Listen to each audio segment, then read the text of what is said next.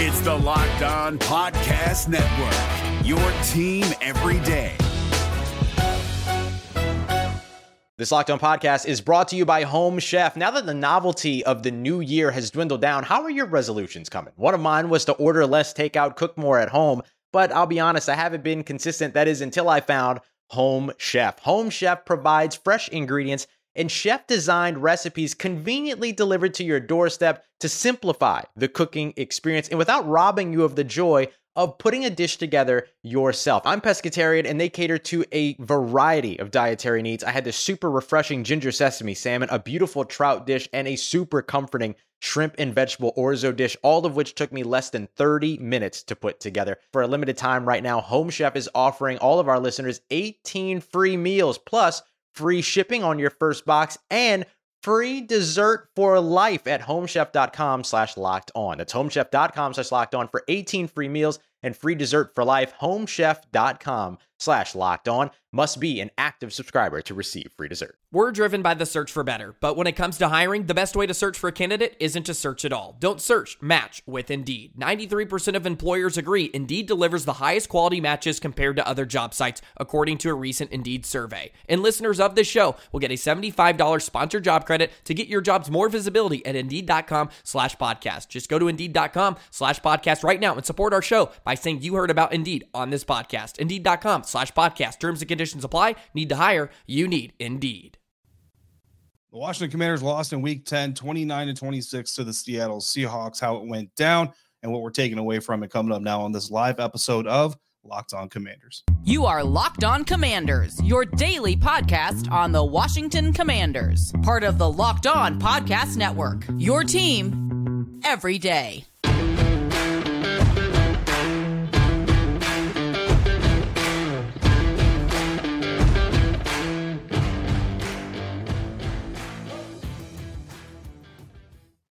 And welcome into this live post game episode of Locked On Commanders, your daily podcast covering the Washington Commanders, part of the Locked On Podcast Network, your team every day. Thanks so much for making Locked On Commanders your first listen of the day every day. And don't forget that you can subscribe for free on YouTube or wherever you're getting your podcast. And you can continue this conversation with me by becoming a Locked On Commanders Insider. Join the Locked On Commanders Insider program. You get news, inside scoops, text during games. You get to tell me what you're thinking during games, practices, press conferences, all of it delivered directly to your phone. No sifting through hashtags or timelines or anything else. Just you and me going one on one via text message. Go beyond the show and become an insider. Also, get in on our weekly, what's going to become our weekly Command Huddle exclusive mailbag episode. Bonus episodes dropping on Saturday. All the insiders that uh, responded and, and, told me what they thought, they all liked it. Um, so if you didn't like it, you just didn't tell me about it. Join the Locked On Commanders Insider Program now. Be in the know all the time. Go to joinsubtext.com slash locked on commanders to sign up. I'm your host, David Harrison, on Twitter at dharrison82, credential member of the media covering the Washington Commanders for CommanderCountry.com,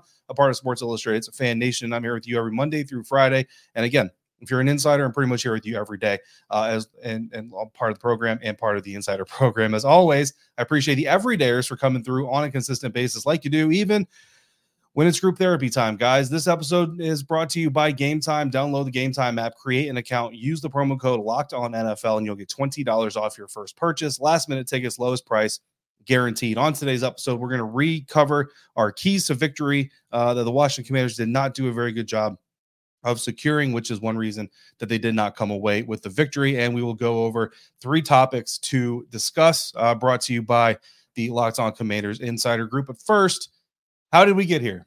Uh, it's 29 to 26. The Washington Commanders fall to the Seattle Seahawks. Washington Commanders are now four and six. The Seattle Seahawks uh, are now six and three. And in the NFC playoff picture, uh, the Washington Commanders fall to ninth place. They were in eighth place, and uh, you know, living in the land of what if or what could have been, the Washington Commanders could would have still been in eighth place if they beat the Seattle Seahawks, but they would have been in a position uh, to take over the seventh seed you know, relatively soon, whether it be next week against the New York Giants if the chips all fell, or if they could be competitive against the Dallas Cowboys, uh, who just boat raced the New York Giants uh, in Week 10. I think that final score 49 to 17. Uh, the Dallas Cowboys uh, laid it on the New York Giants. So, you know, look, that's the position the Washington Commanders could have been in, you know, five and five back of 500 and not feeling great, but, you know, certainly could have been in a fighting position. Now you're four and six, ninth seed. Uh, the Tampa Bay Buccaneers move up to the eighth seed. And now you've got to regain that position from the Buccaneers, which, you know, look, the Tampa Bay Buccaneers face the 49ers next week. That's not going to be an easy game uh, for them to try to win. The Washington Commanders face the New York Giants. We already know that's not going to be an easy game for the Commanders, even though it probably should be because they're going to play down to the New York Giants and it's going to be a nail biter. But if they get that win, uh, then potentially back in seventh, and you know the the the, the race is still ongoing. But it's hard to really have a lot of confidence that that's going to happen after what happened in week 10 and what has happened at other points throughout the season, right? Looking at the offense, uh, quarterback Sam Howell completed 29 uh, of 44 passes, uh, 312 yards, three touchdowns, a 109.3 quarterback rating. Uh, really, outside of yards, he out quarterbacked Geno Smith uh, on the other side of this thing. Brian Robinson, eight carries, led the team uh, in carries, which is obviously not enough. 38 yards rushing, 4.8 yard average. 15 was his long for the day. Brian Robinson also led the team in receiving, six targets, six catches, 119 yards, and a touchdown. 51 yards was his long of the day, and that was the touchdown. The touchdown opened up the scoring. The Washington Commanders opened up with the lead uh, and had the lead for a good amount of time. Uh, at least, but eventually, you know, end up coming up, obviously coming up short. Sam Howell, second leading rusher on the team, two carries, 17 yards, eight and a half yards per carry. Of course, he also had the fumble uh, that he lost. What that was that was big for for a certain aspect, but not big because the Seahawks weren't able to get points off of it. Antonio Gibson had four carries, 13 yards, 3.3 yards uh, per carry. Uh, also, the second leading receiver on the team. This was definitely a running back heavy game, which we kind of expected when we talked about it uh, earlier in the week. Antonio Gibson also got six targets. He came up with five catches, 42 yards total, had a touchdown. 19 yards was his long. The third touchdown pass went to Dyami Brown, his first touchdown of the season. Uh, two catches on the day, 41 yards. Um, and of course, the touchdown was a 35 yarder. Uh, that was his long of the day. Outside of those guys, uh, you know, Logan Thomas was the next leading receiver, five ca- five catches for 40 yards, and then you get to Terry McLaurin, your fifth uh, leading receiver of the day, four catches, 33 yards. Uh, Jahan Dotson, goose eggs, two targets, no catches, no yards. Uh, so not continuing the uh, the impressive days that he's had the last couple of weeks. Certainly not on pace anymore. Uh, if you remember our conversation this last week about Jahan specifically, was on pace if he continued his last couple weeks production to still eclipse a thousand yard mark. Certainly not on pace to do that anymore. Um, what did I like from the offense? Uh, I think you know you have to come away liking Sam Howell for most of what he did. Uh, did end up gets getting sacked three times uh, total. I think actually two two no three times total uh, by the Seattle Seahawks. Uh, but you know, for the most part, decisions were good. There was one kind of risky throw, but it was kind of you know, games on the line. You got to make a play. You can't just you know sit back there and be super conservative. Uh, so you don't necessarily hate that. Obviously, I love the performance by Brian Robinson. We'll talk about that here a little bit more. Um, and you know, those are some really good things from from the Washington Commanders offense. The offensive line continues to look like a better unit than the one that we saw previous to Tyler Larsen and and Chris Paul being uh, inserted into the starting lineup. And I'm gonna be honest with you, we're kind of premature on this, but even when Saahdiq Charles comes back from his injury, I think Chris Paul is your starting left guard. I don't think Saahdiq Charles is getting back in that lineup. I could be wrong. We'll see what the coaching staff decides to do. Uh, but that is the vibe that I get. And I know I'm not necessarily alone on that. So that's what I liked from the offense. What didn't I like from the offense? Uh, I mean, stop me if you've heard this before, but not enough B Rob, right? Uh, the, the, too many times they kind of went away from Brian Robinson, went away from the run game uh, and just just try to push the ball down the field. And I get you want to push the ball down the field, but you know the old adage: just take what the defense is giving you. And if the defense is not willing to give you the deep stuff, which Seattle Seahawks, you know, just from the television broadcast, looked very determined to not give up the deep stuff to a receiver. Uh, take the underneath, take the to take the swings, take the swing passes, take the flats, take the draws, take take whatever you need to get uh, just to get some yards and, and to move the ball forward. Didn't love all the running on first down. You know, I don't, I didn't count all the first downs yet, so I'm not going to say it was majority of first downs, but I know there were a solid amount of first downs, and the Seahawks certainly came out looking, uh, looking stacked to to stack up against uh, the Washington Commanders rushing attack on first downs. And we'll get a little bit more into what I didn't like about the rushing attack when we get to our keys to the game. Because if you remember our keys to the game, uh, you probably know where I'm going to go with that defensively. Uh, quarterback Geno Smith completed 31 of his 41, 47 passes, 369 yards on the day, two touchdowns, no interception, had a 103.9 QBR, which is very good, but still not as good as Sam Howell's 109.3, right?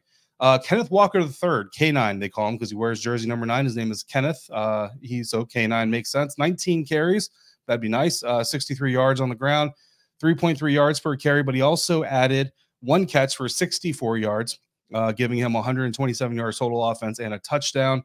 Uh, DK Metcalf led the way receiving seven catches on 12 targets, 98 yards. Tyler Lockett, eight catches on 10 targets, 92 yards, and a touchdown.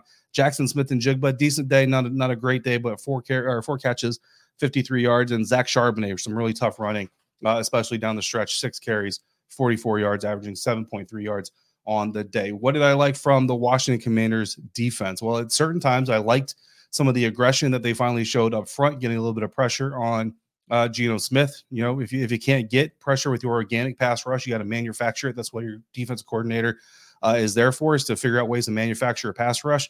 And they started doing that. You know, at certain spots in the game wasn't consistent enough necessarily uh, in my book, but you know, it did show up at times. It showed up at times last week. I mentioned that against the New England Patriots, and hopefully it's going to be something that we continue to see. But we'll have to see uh, moving forward what Jack Del Rio decides to do with his defense. Um, what I didn't like, well, there's a lot to not like, but mainly the explosive plays. And we're going to talk about that here in just a minute, coming up on today's episode of Locked On Commanders, part of Locked On Podcast Network, your team every day. This episode of Locked On Commanders is brought to you by Game Time, who says that you shouldn't have to worry when you're buying tickets to your next big event because Game Time is the fastest and easiest way to buy tickets for all your sports, music, comedy, and theater events near you. They've got killer last minute deals, all in prices, views from your seats, and their best price guarantee. Game Time takes the guesswork out of buying tickets, and Game Time is the only ticketing app that gives you complete peace of mind with your purchase. You can see the view from your seat before you buy it, so you know exactly what to expect when you arrive, and they offer all in prices to show your total up front so you know you're getting a great deal without hidden fees. Right now, you can get tickets to the Commanders versus New York Giants contest next Sunday at FedEx Field for as low as $68 a piece before the discount. Buy tickets in seconds with two taps. Game Time has deals on tickets right up to the start of the event and even an hour after it starts. It's a place to find last minute seats, and the Game Time guarantees means you'll always be getting the best price. Take the guesswork out of buying tickets with Game Time. Download the Game Time app, create an account, and use the promo code Locked On NFL for $20 off your first purchase. Terms apply. Again, create your account and use the promo code Locked On NFL for $20 off your first purchase. That's L O C K E D O N N F L. Download game time today. Last minute tickets, lowest price guaranteed. This Locked On podcast is brought to you by Home Chef. Now that the novelty of the new year has dwindled down, how are your resolutions coming? One of mine was to order less takeout, cook more at home. But I'll be honest, I haven't been consistent. That is until I found Home Chef. Home Chef provides fresh ingredients and chef designed recipes conveniently delivered to your doorstep to simplify the cooking experience and without robbing you of the joy of putting a dish together yourself. I'm pescatarian and they cater to a variety of dietary needs. I had this super refreshing ginger sesame salmon, a beautiful trout dish, and a super comforting shrimp and vegetable orzo dish, all of which took me less than 30 minutes to put together. For a limited time right now, Home Chef is offering all of our listeners 18 free meals plus free shipping on your first box, and free dessert for life at homechef.com slash locked on. That's homechef.com slash locked on for 18 free meals and free dessert for life. Homechef.com slash locked on must be an active subscriber to receive free dessert.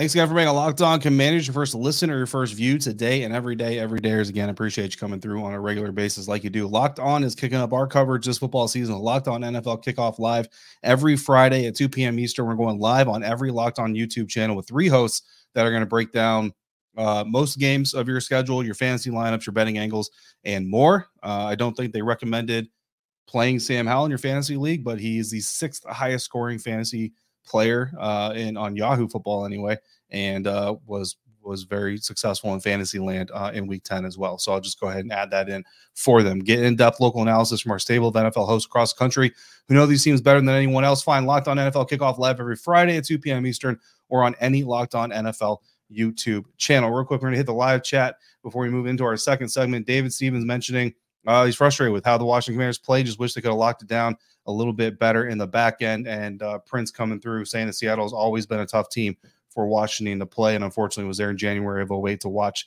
the playoff elimination.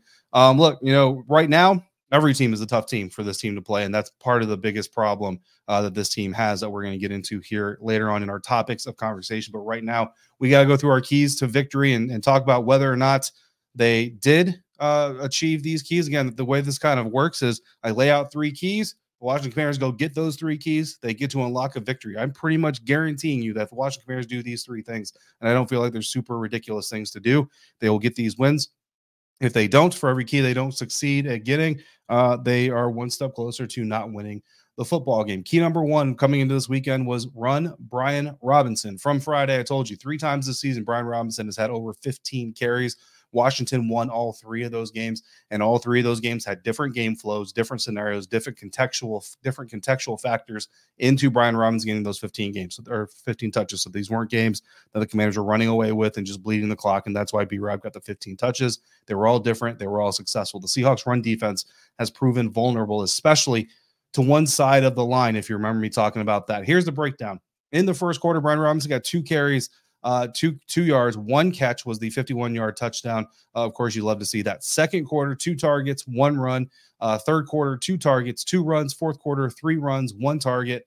Uh, for a total of eight carries, six targets, six catches, 14 total touches, 157 yards, 11.2 yards per touch, very high per yards per touch average. Um, so, did they secure the key? Uh, not really. No, they they quite honestly did not secure that key. And here's the thing: when you look at what Brian Robinson was doing, it, it gets even more frustrating that whether it's Eric Bieniemy, whether it's Sam Howell checking out of things or into things, or it's the analytics guys in somebody's ear because we talked about that. Uh, actually, I think I talked to that about the insiders on the insider mailbag episode. You know, we, we talked about the the analytics role uh, of this team and the analytics staff. They have a game day role to say this is what's working, this is what's not working. It doesn't make sense to have those people there if you're not going to pay attention to what the analytics are telling you. What the analytics told the Washington Commanders, they had to tell the Washington Commanders because it's right there in black and white, is that Brian Robinson running to the left side could have been successful coming into the game. By the time they actually used it, it was almost too late. But even when they did finally use it, they used it with success and then they kind of went away from it. Uh, anyway, again, we're going to talk about that more later on in our topics of conversation. But bottom line is the first key run Brian Robinson. Uh, no, they did not succeed in doing that, even if you count the catches, because again, you know, some coaches and, and Ron Rivera has kind of talked about this. Can, the short passing game can be looked at as an extension of the run, and I get all that, but you know, there's there's there's no replacing a solid run game as well. Like the short pass, you still allow defenses to drop in to drop into pass coverage. You still allow defenses to pin their ears back with their pass rushers and get home or try to get home. You don't force them to understand that there could be somebody running past them as they're trying to rush the quarterback. You don't uh, make them take their foot off the throttle just a little bit. That is the value of the run game outside of the short pass being an extension of the run game. It's again, it's an extension of, it's not replacing it. So if you got a two foot, you know, if you look at it as like an extension of a tree branch, if you got a two foot branch, you put a five foot extension on it, it's seven feet. But if you got a seven foot branch and a five foot extension, well, now it's longer, now it's stronger, now it's better. Same thing goes the run game. It can be an extension of the run game, fine, but it doesn't replace the run game. And too many times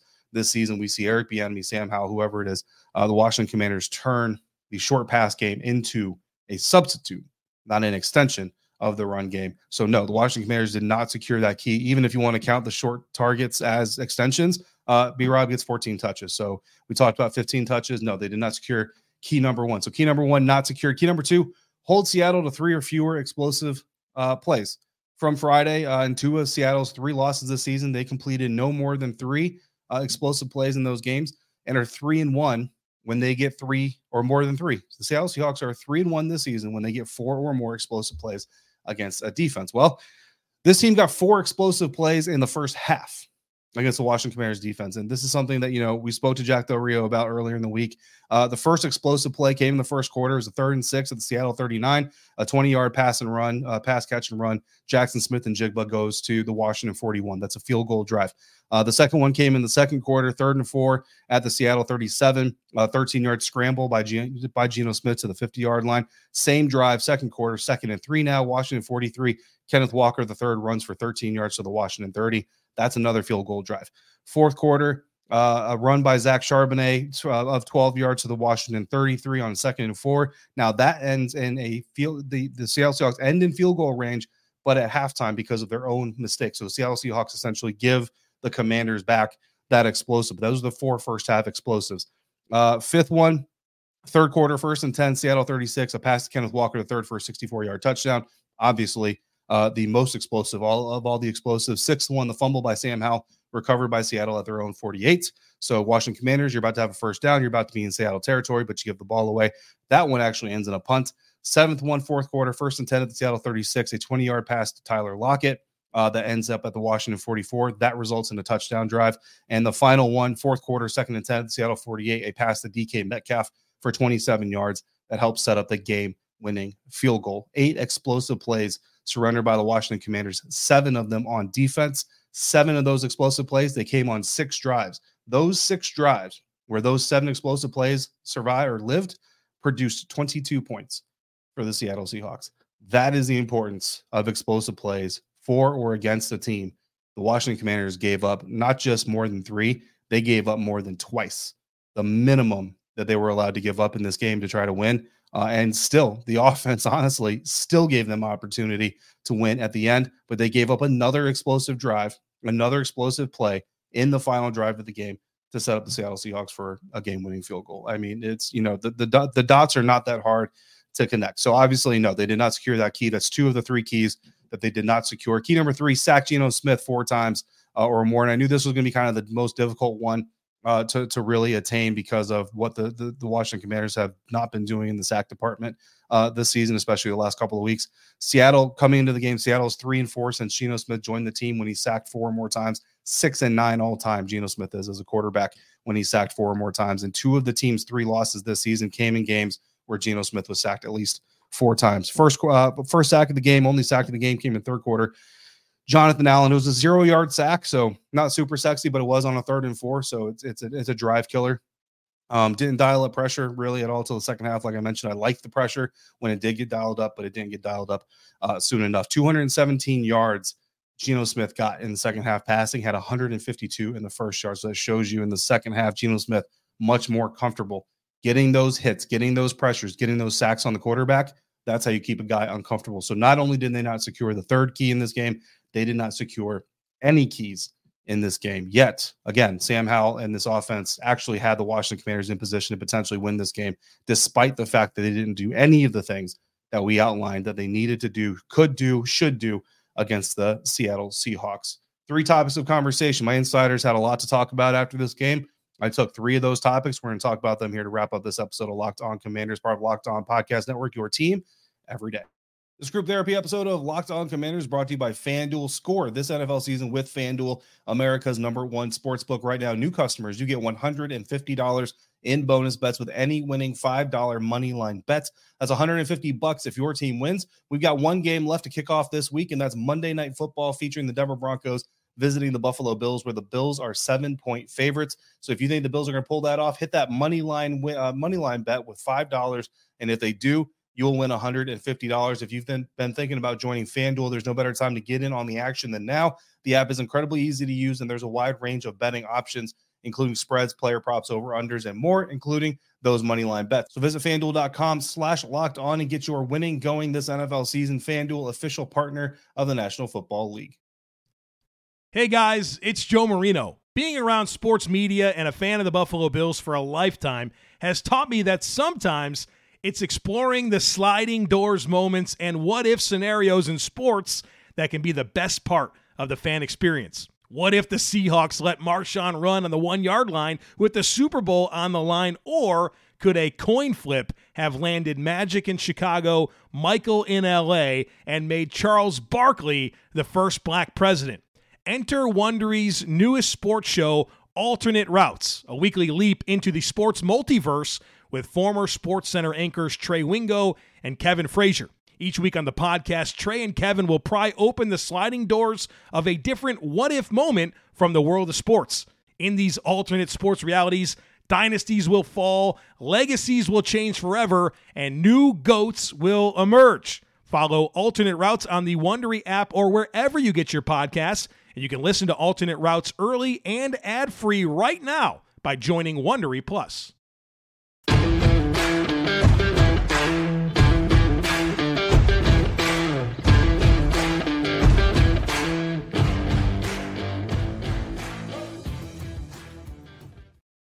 Wrapping up today's episode with three topics of conversation to go over after the Washington Commanders' latest loss, a 29 to 26 loss at the hands of Geno Smith and the Seattle Seahawks.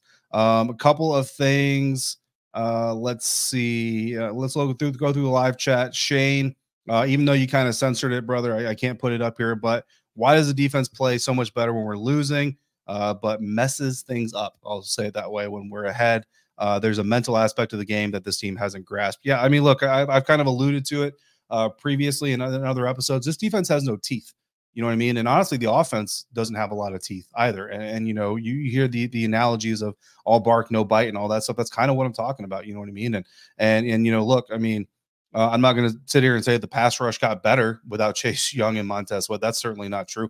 But I will say that when Chase and Montez were here, um, even even with the sacks that they were helping produce, which is more than than what anybody's produced since they left, uh, there's still this defense still lack teeth. Like this defense doesn't scare anybody. You know what I mean? There's nothing about this defense that you go into a matchup if you're the opposing team and say, man, that scares me. Now you know that Jonathan Allen, Daron Payne are good players and and and potentially, you know, above average, you know, upper echelon defensive tackles, but they don't scare you because the bottom line is you can avoid them. You know what I'm saying? Like if you're if you're driving to the store and there's one road where you like you may not make it alive if you go down that road, but there's 20 other roads to go down.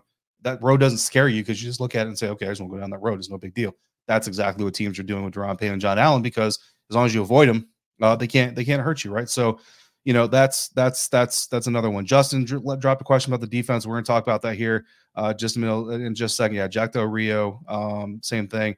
Uh, Deborah says they had they had the game and the defense had to step up and not let them get yards away uh, for them to get that field goal. Yeah, I mean, again, you look at all the explosives, right? The defense gave up seven explosives. They gave up six before that final drive, but still, because of what the offense was able to do, if you don't give up that explosive on that final drive, you may get this thing to overtime. You get this thing to overtime and you get the commanders the ball. I mean, Sam Howell, you know, orchestrated what two touchdown drives, right? Yeah, the last two drives of the game for the Washington Commanders offense were both touchdown drives. If you get this thing to overtime and Sam Howell and Eric Bieniemy get the ball back, I mean, I'm not saying they do, but they certainly could put together a, a, touchdown drive. All right. So good stuff in the live chat. I appreciate all of you for coming through. Even if you're not here live, I appreciate you for coming through when you do, uh, of course. But let's get to three topics of conversations. My insiders, every after every game, I ask them, I need three topics of conversation for the end of the show.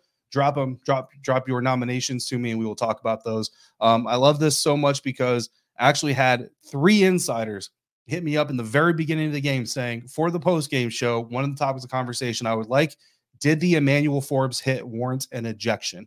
And I'm really glad that you guys, those of you who nominated that did as early as you did. I went and actually plugged it in during the game. I said, you know what, we're going to do that because by now, a lot of people have already forgotten about that. And it's not something that we would have talked about uh, otherwise. Here's what I'm going to say about it I don't believe that it did, right? I think that hits that should warrant this is professional, right? In college, I get it, like crown of the head, head to head contact, all that stuff. Like, boom, no, no, you know, no, no, no, uh, what is it? No, uh, no exceptions. That's not the rule. Zero tolerance, right? Zero tolerance. I get it.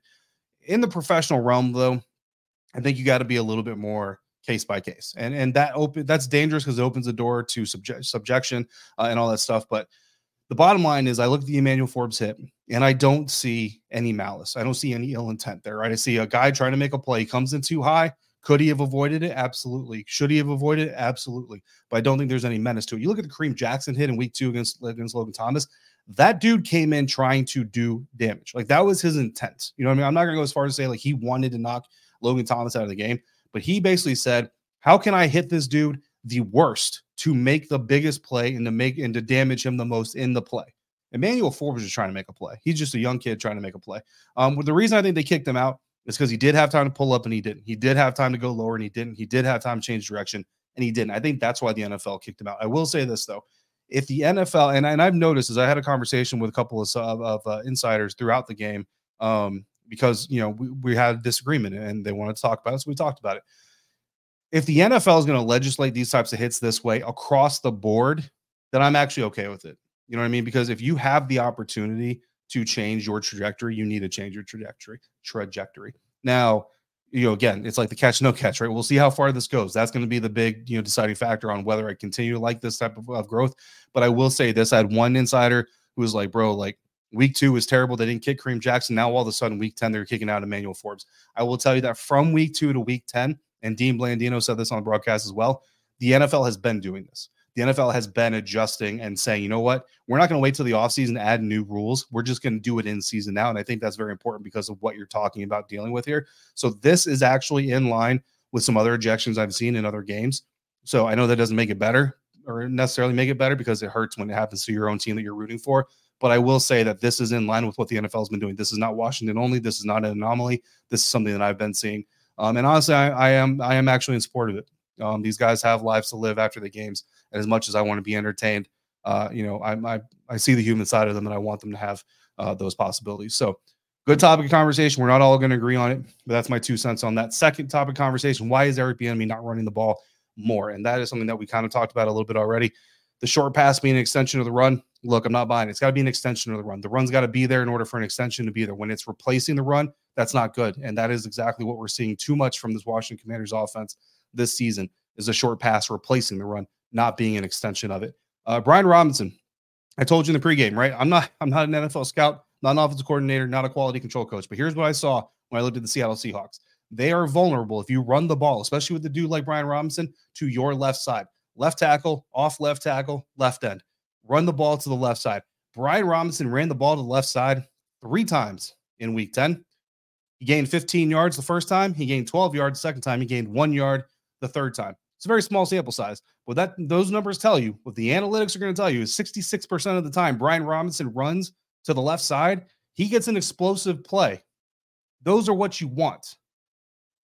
It took till the fourth quarter for the Washington Commanders to test the left side of that offensive line, right side of the defense.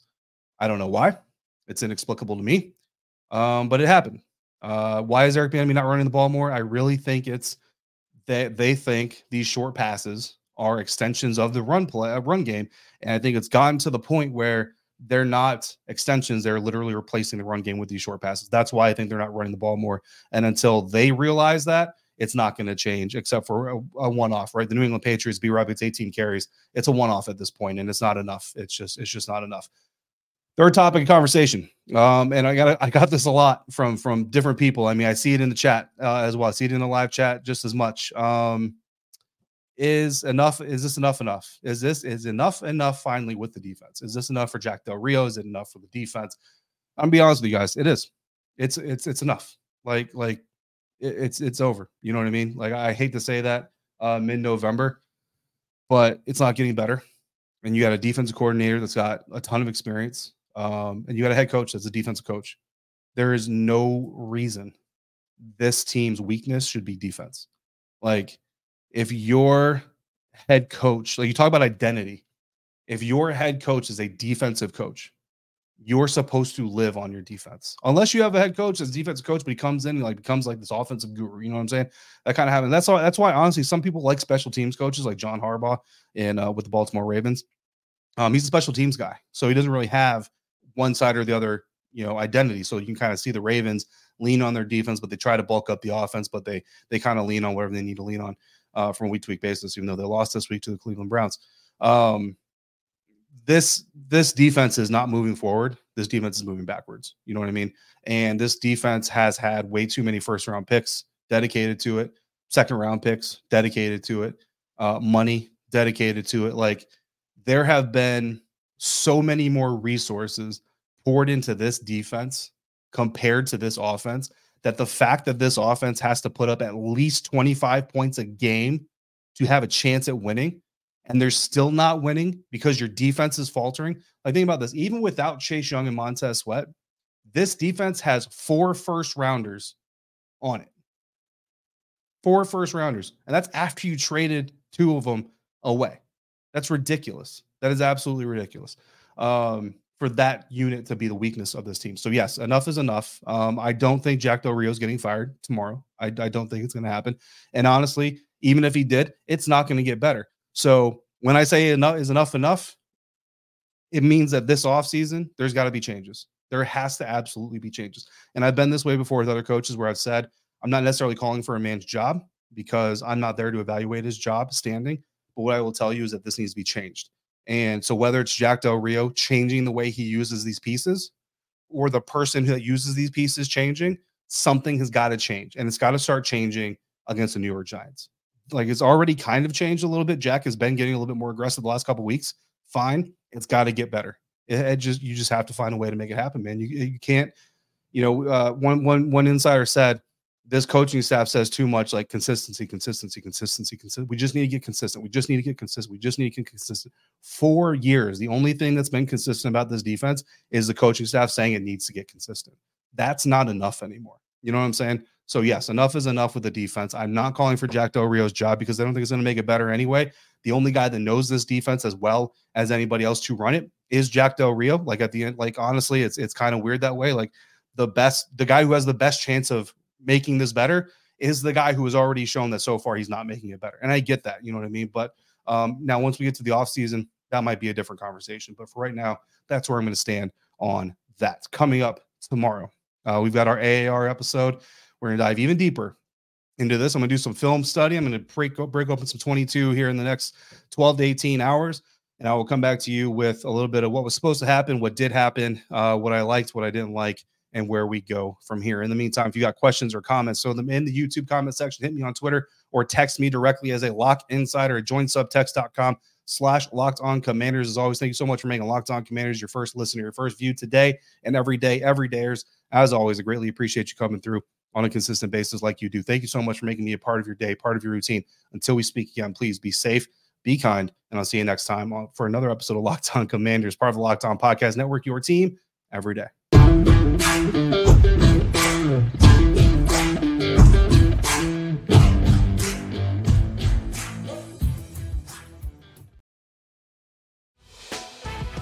Prime members, you can listen to this Locked On podcast ad free on Amazon Music.